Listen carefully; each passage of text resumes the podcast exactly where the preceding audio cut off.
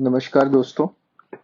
Last episode में हमने कॉलोनलाइजेशन का दूसरा फ़ेज़ सेकंड फ़ेज़ को समझना शुरू किया और हमने ये समझा कि ये फ़ेज़ जो था वो इंडस्ट्रियल कैपिटलिज्म औद्योगिक पूंजीवाद का चरण था, है ना? So whatever was done in terms of policy change was with the aim to make India an exporter of unfinished goods such as cotton, indigo, tea, spices, and bring back finished goods to India's market. And in order to do that, the company made changes in every possible way. है ना हर तरीके पे change हुआ है political approach पे change हुआ administrative policies में change हुआ और विद इन एडमिनिस्ट्रेटिव पॉलिसीज़ में जो भी आपकी कानून व्यवस्था, न्याय व्यवस्था justice system police system civil services सब में चेंज हुआ। सिमिलरली सोशल कल्चरल लेवल पे भी चेंजेस हुए, है ना? तो जो कुछ भी अब कॉलोनलाइजेशन के गोल को अचीव करने के लिए किया जाएगा उसके हिसाब से ये सब चेंजेस होते जा रहे हैं। सो लास्ट एपिसोड में हमने क्या कौन साइड देखा है? Political side we have only looked at political side because war alliances annexation all are a part of political all form a political part of of that approach तो what we understood was that between eighteen hundred thirteen to eighteen fifty six British followers and imperialist expansion strategy है ना? कि साम्राज्यवाद का विस्तार करना है। है ना? ज़्यादा से ज़्यादा और जल्दी करना है। और हम देखेंगे कि इसके कुछ कारण भी थे ऐसे। ना अभी हम इसी पार्ट को हमने 1844 तक देख लिया था कि कैसे बहुत सारे युद्ध करके Anglo Nepal, Anglo Maratha Anglo Burma, ये सारे युद्ध करके विलय करा लिया गया बहुत सारे पार्ट्स का अपने ब्रिटिश साम्राज्य में और इसी नीति को अब हम आज आगे बढ़ाएँगे और देखेंगे कि और इसका पॉलिटिकल इम्पैक्ट क्या क्या हुआ। उसके बाद हम थोड़े से एडमिनिस्ट्रेटिव इम्पैक्ट की तरफ़ या पॉलिसी चेंजेस की तरफ़ भी ध्यान देंगे। तो सिंध का विलय जो था, Sindh was annexed into British empire and then after that Lord Hardinge came to India from 1844 to 48. And again, he tried to increase British influence in the Northwest. See, this is that time when the clash with Russia is ongoing. It was called the Great Game, जैसे हमने कहा. Or we should look at the first Anglo-Sikh war in that context. Ranjit Singh passed away in 1839 and there was a war of succession in the Sikh Darbar. And there was massive infighting groups बन गए थे वहाँ पर सिंहवालिया सरदार and Dogra सरदार के है ना the other bit of was that there was a huge misalignment between the civil servants and military officials और उसका हम रीजन थोड़ा सा और लेटर में समझेंगे बट इसके कारण से अब ब्रिटिश समझ गए थे कि uh, they have to annex the Sikh uh, empire in in uh, in their territory as well. There was now a need felt. Now इसका एक आप लोग थोड़ा सा और ग्लोबल लेवल पे इसका एक रीजन देखिए ये वही समय है अराउंड 1844 19 1839 टू 48 जब मार्क्सवाद का उदय हुआ था है ना the communist manifesto Karl Marx ने 1848 में पब्लिश कर दी थी और ये वही उनका निशाना उन्होंने सीधा ब्रिटेन और जर्मनी को बनाया था। ये हमने आ, पहले भी सुना है जब हमने रशिया यूक्रेन के समय ये डिस्कशन किया था और मार्क्स ने कहा था द मोस्ट इंडस्ट्रियलाइज नेशन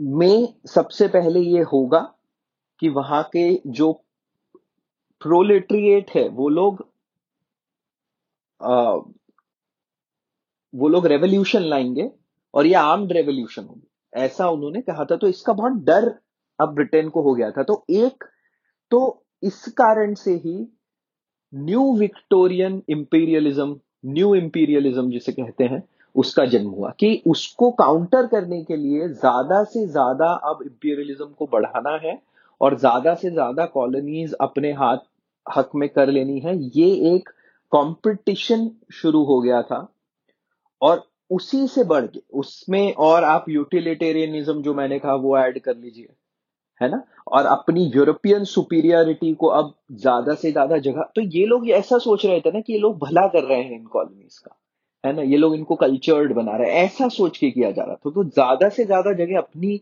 सही फिलोसफी फैलाना है और this was also the larger context ऐसा ऐसे कि एक तरफ़ मार्क्सवाद जन्म ले रहा है तो अब दूसरी तरफ़ अपना ये वाली फिलोसफी लाने के लिए उन्होंने इस समय इसका प्रेशर और बढ़ गया। और जब प्रेशर और बढ़ गया तो उन्होंने डलहाउजी को भेजा।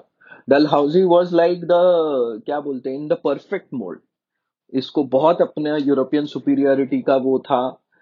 तो पहला वॉर तो क्या होता है कि 1846 में the first Anglo Sikh war battle of Sobraon होता है, जहाँ पे सिख दरबार को 1846 में ट्रीटी ऑफ़ लाहौर साइन करनी पड़ जाती है। और उस ट्रीटी के अंतर्गत within that treaty Kashmir is taken away from Punjab and is given to Gulab Singh Dogra for 50 lakh. इन्हीं गुलाब सिंह के वंशज आगे हुए राजा हरि सिंह, है ना? तो अब उनको कश्मीर, पंजाब से निकाल के उनको 50 लाख में दे दिया। And a British regiment was establish in Punjab तो ये तो Anglo Sikh war first Anglo Sikh war का समय है। ये तब लॉर्ड हार्डिंग है है ना? और ये ऐसी ट्रीटी हुई एंड उस पे, उस ट्रीटी के कारण पंजाब पे लगभग कंट्रोल ब्रिटिश का आ गया था but Lord Dalhousie came with more aggressive stance कि भाई ये ट्रीटी वगैरह तो नहीं चाहिए। हमको तो अभी पूरा इनको लेना ही है और इसी कारण से फिर सेकेंड एंग्लो सिख वॉर होता है, जिसे तोपो का युद्ध भी कहा जाता है। दोनों साइड पे कैनन से वॉर होता है तो तोपो का युद्ध कहा जाता है इसे। और फाइनली 1849 में Sikh empire and Punjab was annex into British empire है ना?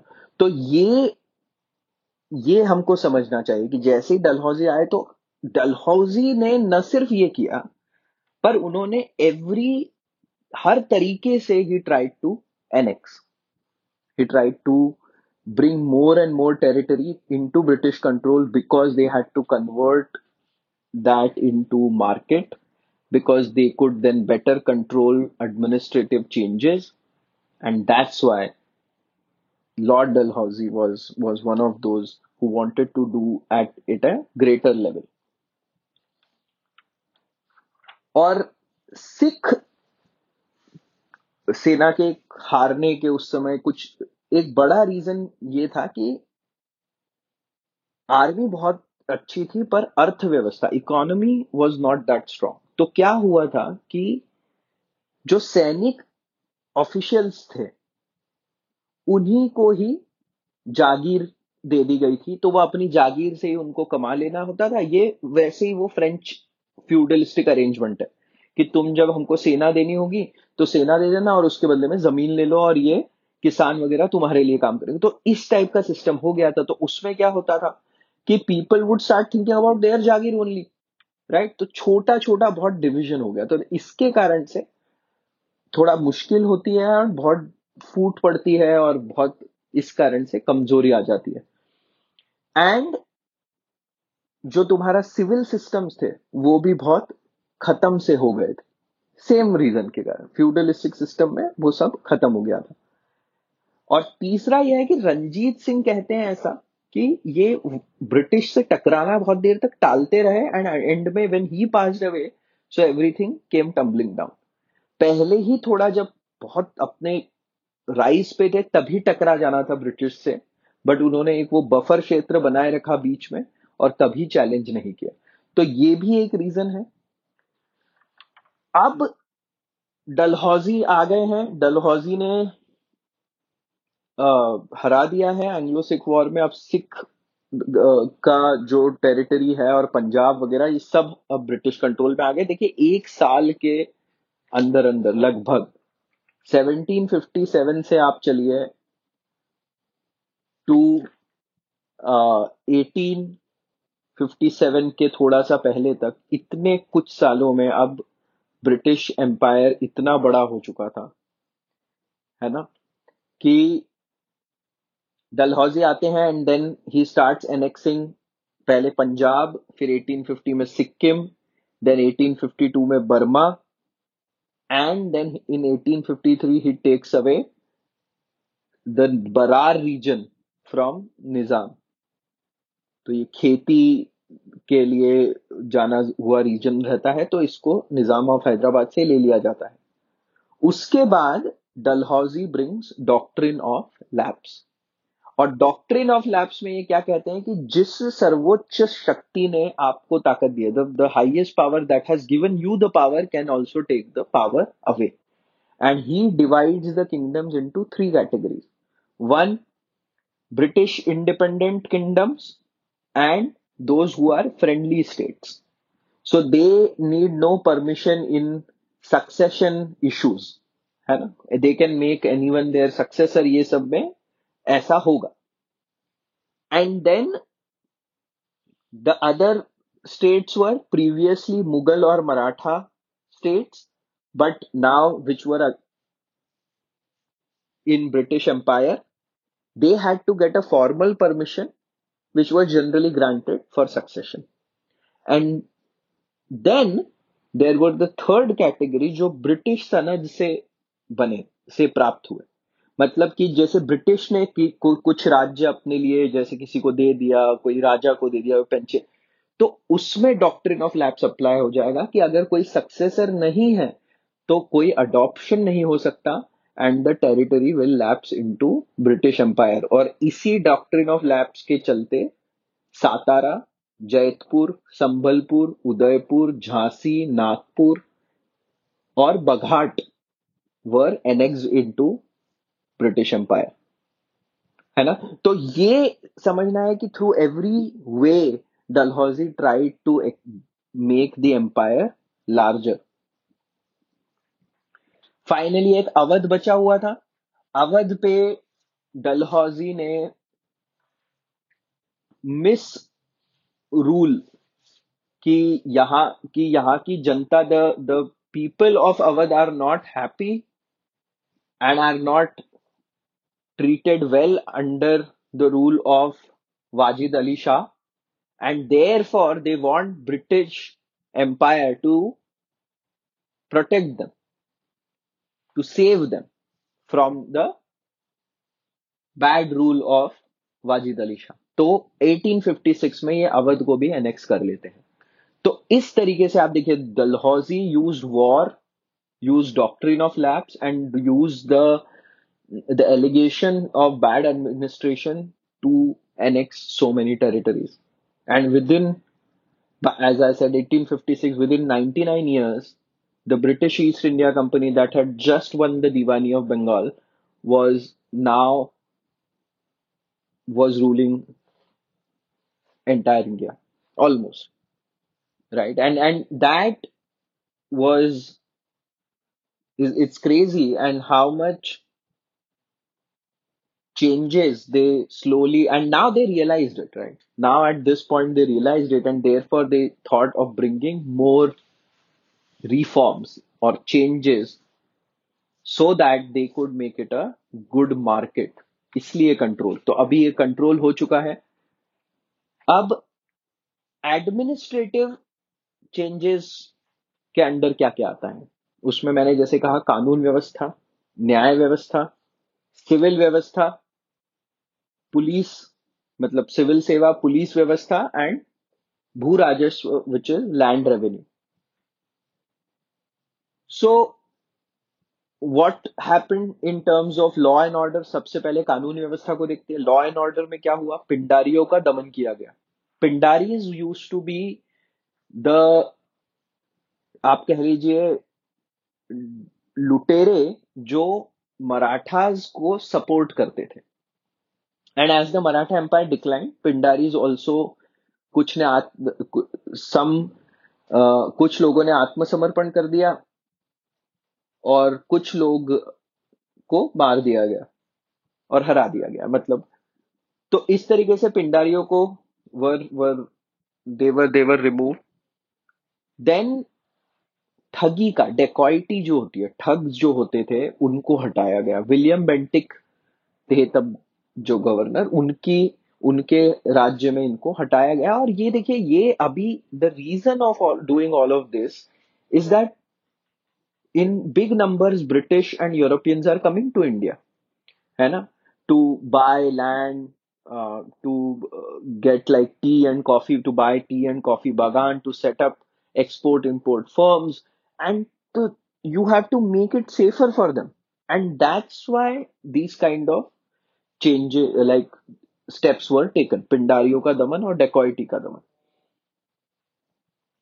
also Jeremy Bentham philosophy Jeremy Bentham was a utilitarian उन्हीं की फिलोसफी थी कि it is the greatest happiness of the greatest number that is the measure of right and wrong तो उसके हिसाब से जेरेमी बेंथम ने जो क्रिटिसिज्म लिखे थे कि, अरे, यहाँ इंडिया में तो दैहिक स्वतंत्रता नहीं है मतलब हेबियस कॉर्पस हेबियस कॉर्पस का मतलब क्या है? कि आप किसी को भी उठा के ऐसा काल कोठरी में या जेल में बिना प्रस्तुत करे किस मजिस्ट्रेट के सामने नहीं डाल सकते। है ना? तो ये एक, उन्होंने क्रिटिसाइज करा कि इंडिया में अभी भी ऐसा होता है। दूसरा क्या था? कि there was no written code है ना? रिटर्न नहीं था। बहुत कुछ माना, जाना, माना ऐसे बातों में बहुत कुछ था। तो एक रिटर्न और स्टैंडर्डाइज कोड नहीं था इंडिया में। और तीसरा क्या था? इनह्यूमन लॉस थे। सर कलम कर देना, या किसी भी प्रकार के इस तरीके के इनह्यूमन तरीके का दंड जो होता है, कहते हैं दंड बहुत इनह्यूमन है। तो ये एक उन्होंने क्रिटिसिज्म करा Jeremy Bentham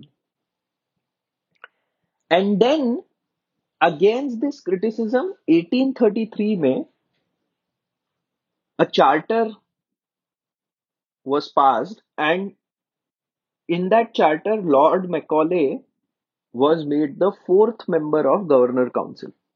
ये गवर्नर काउंसिल पहले तीन मेंबर की हो गई थी पिट्स इंडिया एक्ट के बाद। इसमें ये फोर्थ मेंबर लाया गया and a commission Macaulay commission was form to codify the law इसको संहिता बनाने के लिए। मैकॉले कमीशन लाया गया। और उसके बाद फिर मैकॉले संहिता जो है 1837 में लाई गई और फिर 20 साल लगे इसको लागू किया गया। तो 1857 में जब ये लागू हुई तो पूरा का पूरा फिर एक इंडियन न्याय और विधि का, है ना जस्टिस एंड लॉ सिस्टम का यूरोपियनाइजेशन हो गया। अभी 1859 में फिर इंडियन सिविल कोड आया। जो सिविल मामलों को सेटल करने के लिए काम आया। फिर इंडियन पीनल कोड लाया गया 1860 में और फिर 1862 में इंडियन क्रिमिनल प्रोसीजर कोड लाया गया। है ना? ये तो हम थोड़ा सा आगे निकल गए हैं, पर जो एक सीड्स हैं of this kind of administrative change they were sowed in 1837 और रादर 1833 और इसी चेंजेस के अंतर्गत जो 1861 में सदर दीवानी और सदर निजामत अदालत और कलकत्ता सुप्रीम कोर्ट, ये जो तीन चीज़ें लाई गई थी पहले, वो अब हटा दी, समाप्त कर दी जाती है और हाई कोर्ट्स एस्टेब्लिश होते हैं 1861 में मद्रास, कलकत्ता और मुंबई है ना? तो now someone can of course point out कि अरे देखो कितना स्टैंडर्डाइजेशन ऑफ़ लॉ कर दिया मोर ह्यूमेन भी बना दिया कोडिफिकेशन भी हो गया. But we have to understand that India was such a diverse country that to actually make laws it was not as easy है ना? तो उसमें क्या हो गया कि पहला there was a huge discrimination between British and Indians under the same law and second law became farther from the common man law justice पाना अब बहुत महँगा हो गया। अंग्रेज़ी का बोलबाला होने लगा। तो ऐसा, ये सब चीज़ें जो होती है, ये इंट्रोड्यूस हो गई तो जिसके कारण से again as I am trying to say it was completely towards the interest of what the coloniser wanted and how they wanted right similarly police system that was set by corn Cornwallis वो थाना दरोगा वाला जो system था, उसमें problem क्या हो गया कि जो रीजनल एलिट्स होते थे, उनके साथ ये दरोगा मिल जाते थे और वहाँ के ही लोगों का एक्सप्लॉयटेशन करते थे। तो वो हटाया गया and Ireland method was adopted in 1843 under which the post of inspector general was created तो ये पुलिस सिस्टम में जो चेंज है, वो लाया गया। एंड देन 1833 के चार्टर में सिविल सर्विस कंपटीशन का भी एक प्रावधान लगाया गया और इससे वास्तविकता में फिर लागू किया गया। तो ये जो है एडमिनिस्ट्रेटिव चेंजेस हैं, जो मेजर वाले हैं, इस दौरान हुए, इस दौरान उनको लाया गया। आज हमने मेनली डलहौजी का जो डॉक्ट्रिन ऑफ़ लैब्स है, उसको समझा। लॉर्ड डलहौजी ने जो लड़ाइयाँ लड़के जो बहुत तेज़ी से एक्सपैंड करा ब्रिटिश एम्पायर को वो समझा क्यों करा कैसे मार्क्सवाद के उदय के कारण और प्रेशर बन रहा था ये एक बहुत बड़ा रीजन और, और उसके बाद फिर हमने देखा कि एडमिनिस्ट्रेटिव चेंजेस क्या क्या लाए गए from from the British in terms of कानून व्यवस्था basically law justice civil services police ना अगले एपिसोड में आज हम विराम लेते हैं यहीं पर। अगले एपिसोड में हम भू राजस्व मतलब लैंड रेवेन्यू और उसके और दूसरे सोशल कल्चरल इम्पैक्ट वगैरह को और समझेंगे। मुझे लगता है एक डेढ़ एपिसोड और लगेगा before we move to the third phase तो सुनने के लिए बहुत बहुत धन्यवाद। Until next time thank you